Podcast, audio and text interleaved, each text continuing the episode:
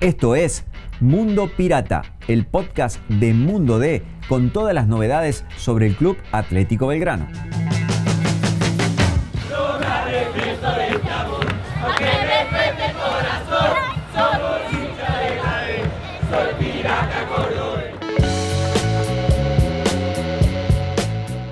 Señoras y señores, bienvenidos a Mundo Pirata, el podcast de La Voz del Interior y Mundo D, con todo lo que tenés que saber sobre el Club Atlético Belgrano. Mi nombre es Jorge Luna Rieta y estoy acompañado por el señor Pablo Ocampo. ¿Cómo estás, Pablito? Hola, Jorge. Hola, gente. ¿Cómo les va? Bueno, ¿todo en orden? Todo en orden, todo tranquilo. Bueno, vamos a agradecer a la gente de Ring. ¿eh? ¿Por qué? ¿Qué es lo que hace Ring? No, porque nos da primero su apoyo, nos da una gran mano y con más de 60 locales te soluciona todos los problemas que tengas con tu teléfono celular, con tecnología de punta. Anda y andate a cualquiera de esos 60 locales distribuidos por todo el país. Estuve en Santiago del Estero el otro día. Muy bien. También están ahí los muchachos. En plena petona, ahí en la calle de Tucumán, Santiago del Estero, de la plaza. O sea, Una por más. todos lados, los encontrás por todos lados. Excelente. Además tiene ese sitio web, podés comprar con venta online, todo un lujo. Todo un lujo. Bueno, vamos a hablar de Belgrano, ¿eh? este equipo dirigido por Guillermo Farré. Bueno, sensaciones, rapidito, del 0-0 del otro día ante Lanús. Termina siendo un partido en el que se consigue el objetivo de sumar, donde el equipo no jugó este, en un alto vuelo, pero tampoco tuvo demasiados inconvenientes con un adversario que había arrancado muy bien el campeonato, que se va desinflando de poco, como es este Lanús, pero termina Belgrano sumando. Y como este, venimos repitiendo, para Belgrano no es este, jugar bien o mal, sino es sumar o no sumar. En este caso, se sumó, objetivo cumplido, un punto más que en esta lucha por conseguir los cincuenta y tantos que le harán falta para lograr la permanencia, sigue este, en ese rumbo. ¿no? Bueno, ya nos vamos a meter con el gran protagonista que vamos a tener en este episodio. Eh, pero bueno, sigue conmoviendo a la gente Belgrano, ¿no? Ese Kempes estallado de piratas, eh, una imagen impresionante. Sí, además, este, bueno, eh, este Belgrano que tiene eso de la convocatoria, ¿no? Que eh, la masa societaria de Belgrano lo acompaña mucho, ¿no? Los casi 60.000 socios, en cuanto Belgrano habilita la posibilidad, bueno, Claro. allí están todos. Recordemos que este prácticamente, si todo es normal, si el tiempo ayuda y si los plazos se cumplen, ha sido el último partido en el Kempes, porque a partir de la próxima fecha, en condición de local, que va a ser el primer fin de semana de abril, Belgrano va a jugar frente a Sarmiento de Junín ya en el Estadio Julio César Villagra y de acuerdo entienden los dirigentes, todos los partidos se van a jugar allí hasta el final de la temporada 2023. Esto incluye el clásico con Talleres que sí o sí se va a jugar en Alberti. Bueno, la expectativa de los hinchas por volver al Alberdi, ¿no? Más allá de que, bueno, la mitad se queda afuera, digamos, comparó con el Kempes por Sí, una sí, cuestión de capacidad. Pero bueno, al hincha de verano le gusta ir al, gigante y bueno, ojalá que se den las condiciones para que finalmente sea ante Sarmiento el regreso.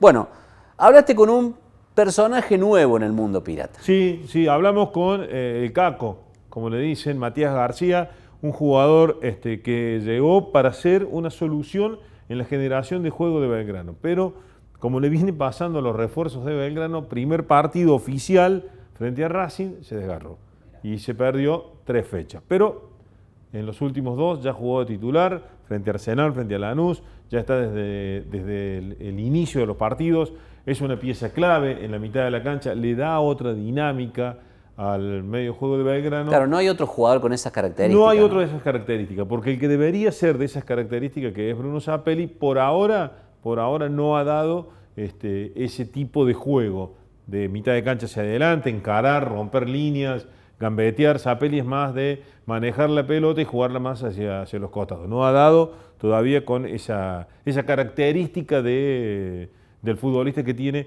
en este caso Matías Caco García. Lo escuchamos. Bueno, eh, cuando uno te pregunta cómo te has sentido, siempre uno habla del futbolista eh, dentro de la cancha. A mí me, me gustaría saber cómo te has sentido fuera de la cancha, cómo te recibió Córdoba, cómo te has acomodado. No, bien, o sea, eh, yo soy de, de Belleville, o sea, tengo toda mi familia.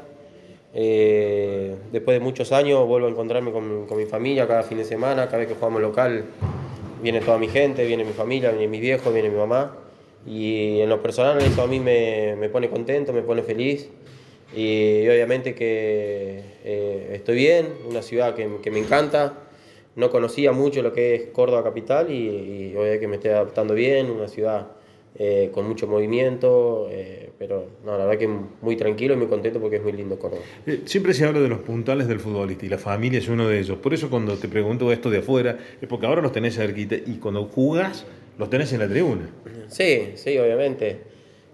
algunas veces no pueden venir, otras veces te acompañan desde casa, te acompañan desde desde la ciudad, desde el pueblo, eh, pero bueno, siempre el apoyo está con un mensaje, con una llamada, y eso es sumamente importante para el, para el jugador profesional porque si, si, el apoyo de la familia está es donde uno se siente más tranquilo porque es, donde tiene un apoyo eh, emocional, un, un, apoyo psicológico, así que bueno, tranquilo por eso. Además, digo, cuando tenés la posibilidad de tener un día libre, tener la familia cerquita, podés llegar a comer un asadito, estas cosas que me imagino que se extrañan más de lo que para, para cualquier eh, laburante normal eh, no pasa.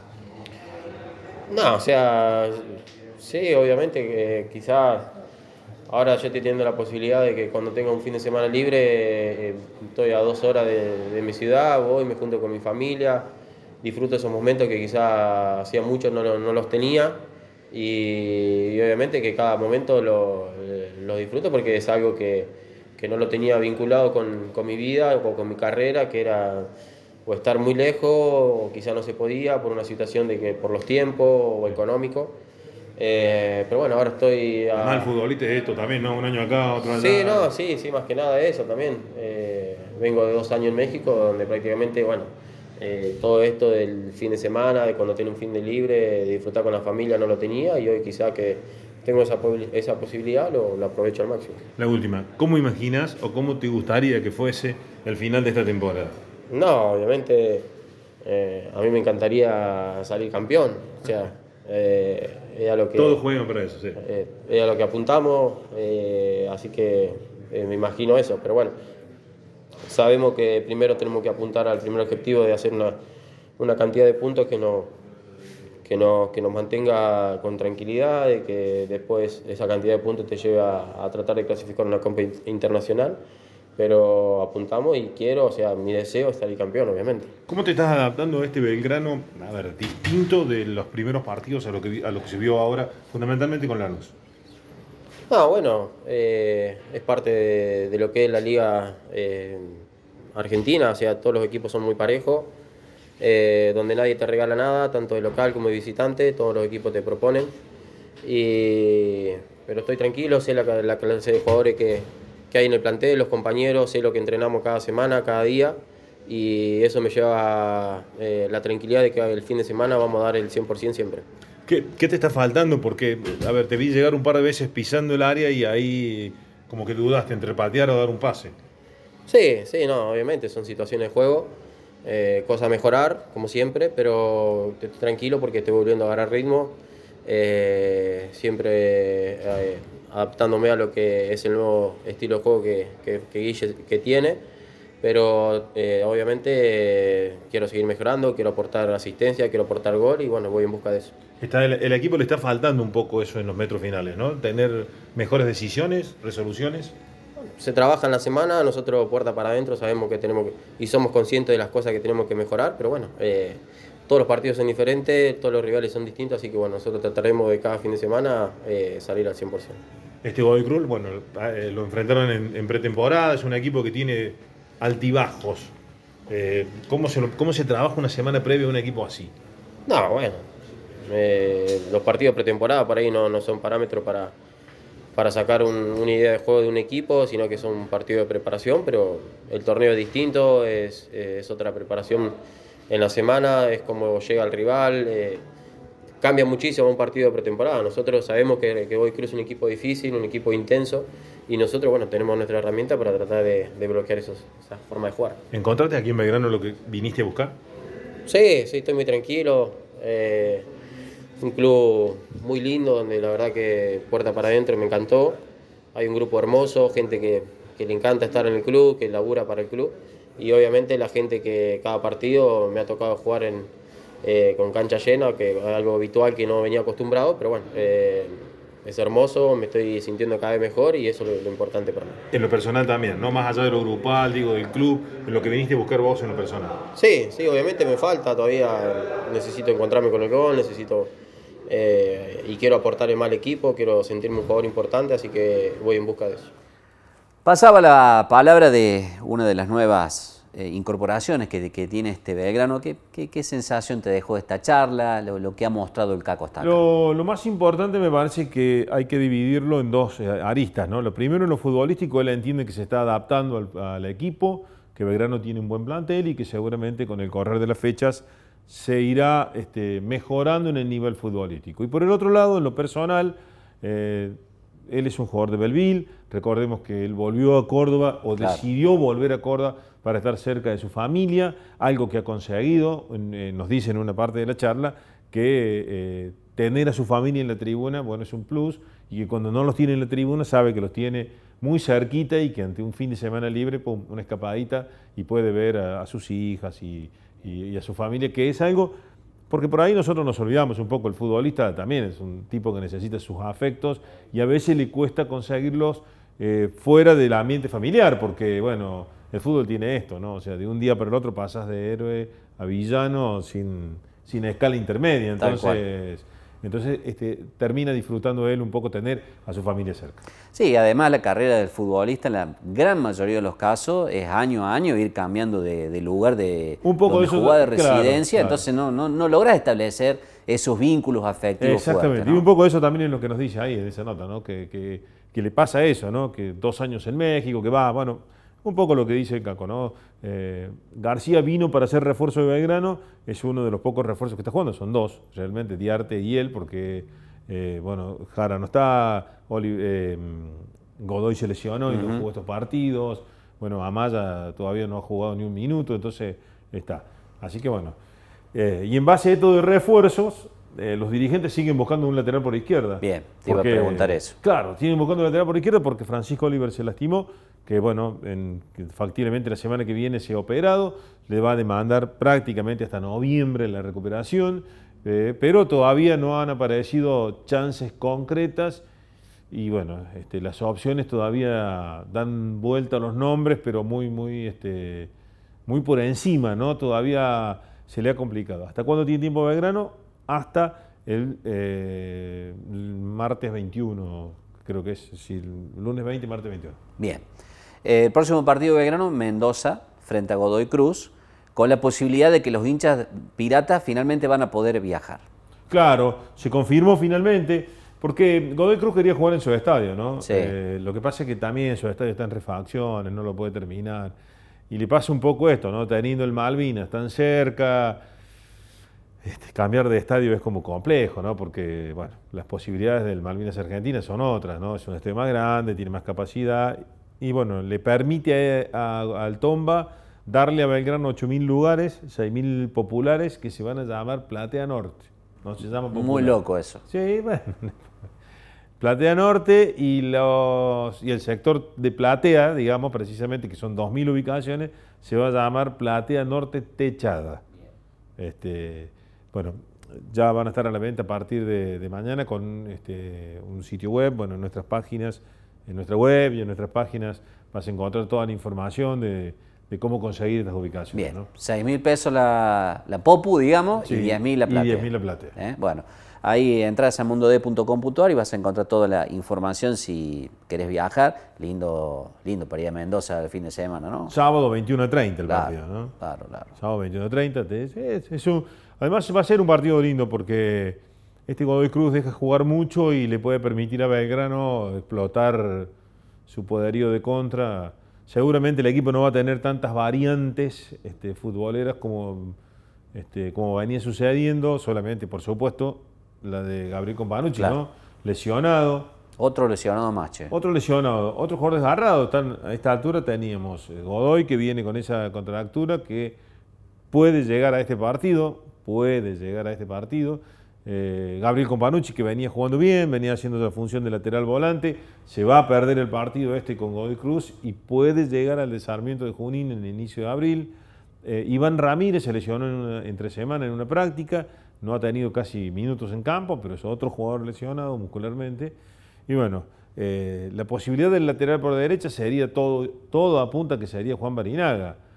Pero como Barinaga viene de la operación y ha tenido solamente dos minutos en primera y un par de partidos en reserva, la chance de que Ulises Sánchez juegue con esa función de, Baje, digamos. claro, de marcador lateral por derecha y que delante de él se ubique o Pereira o el mismo Zapelli, también es otra opción.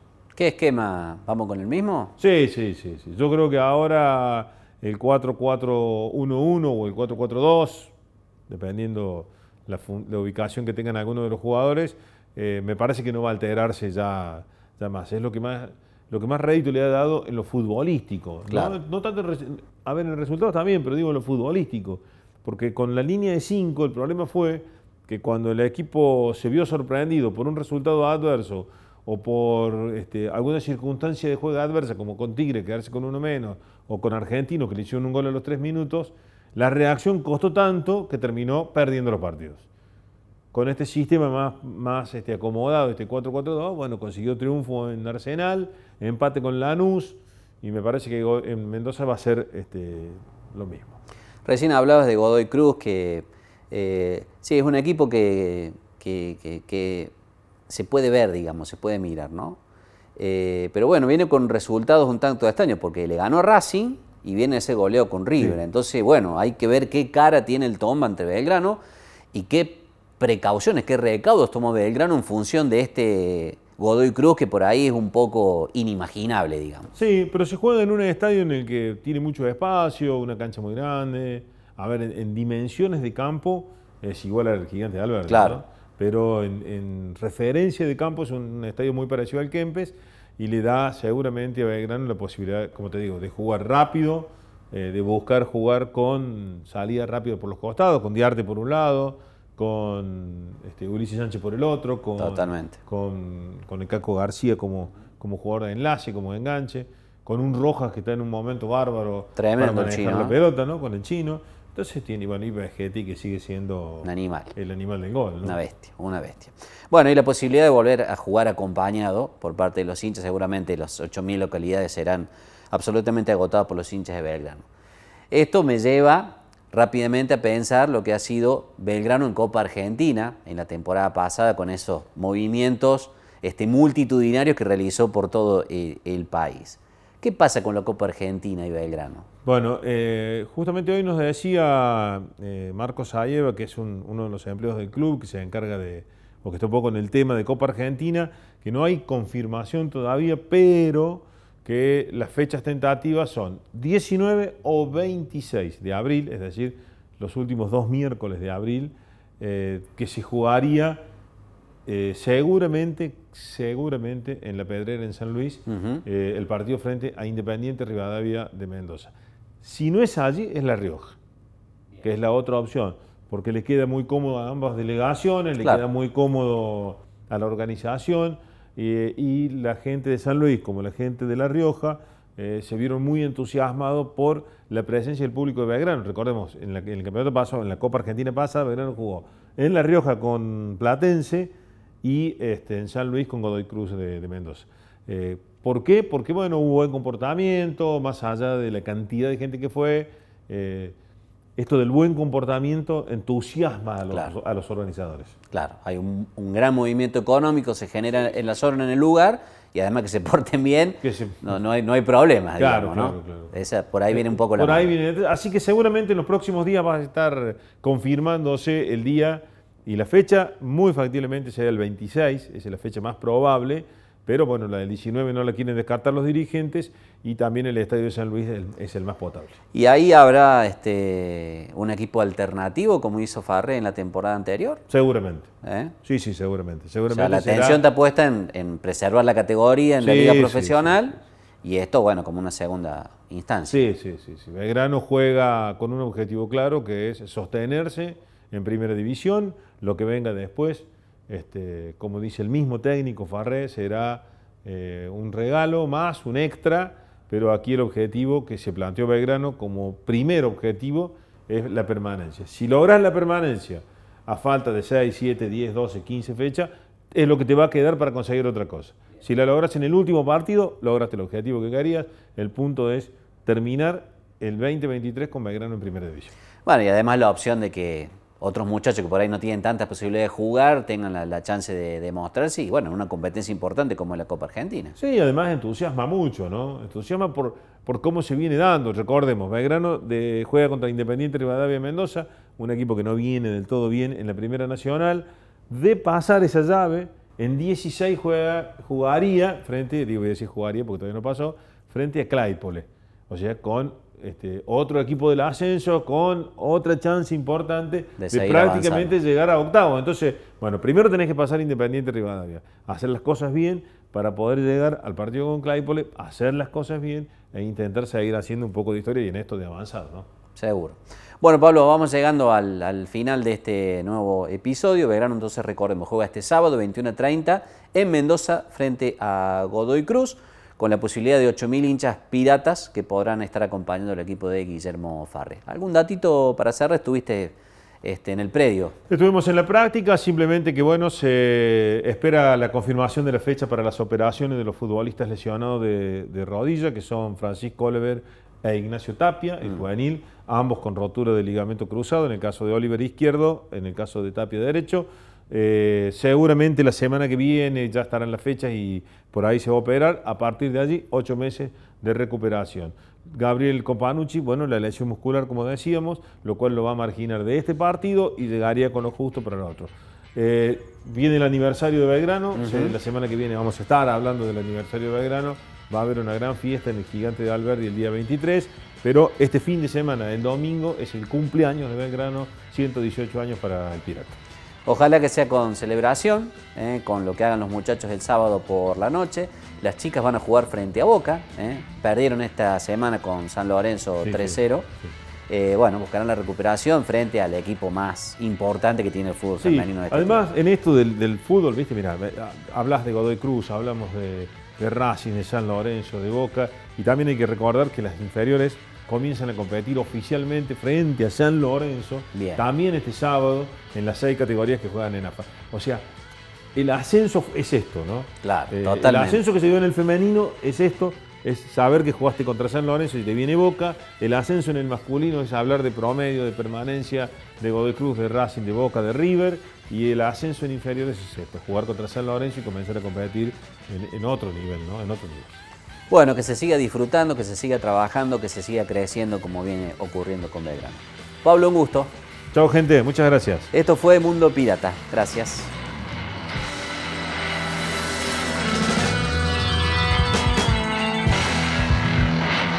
Te invitamos a visitar mundod.com.ar para estar al día con todas las noticias sobre el pirata.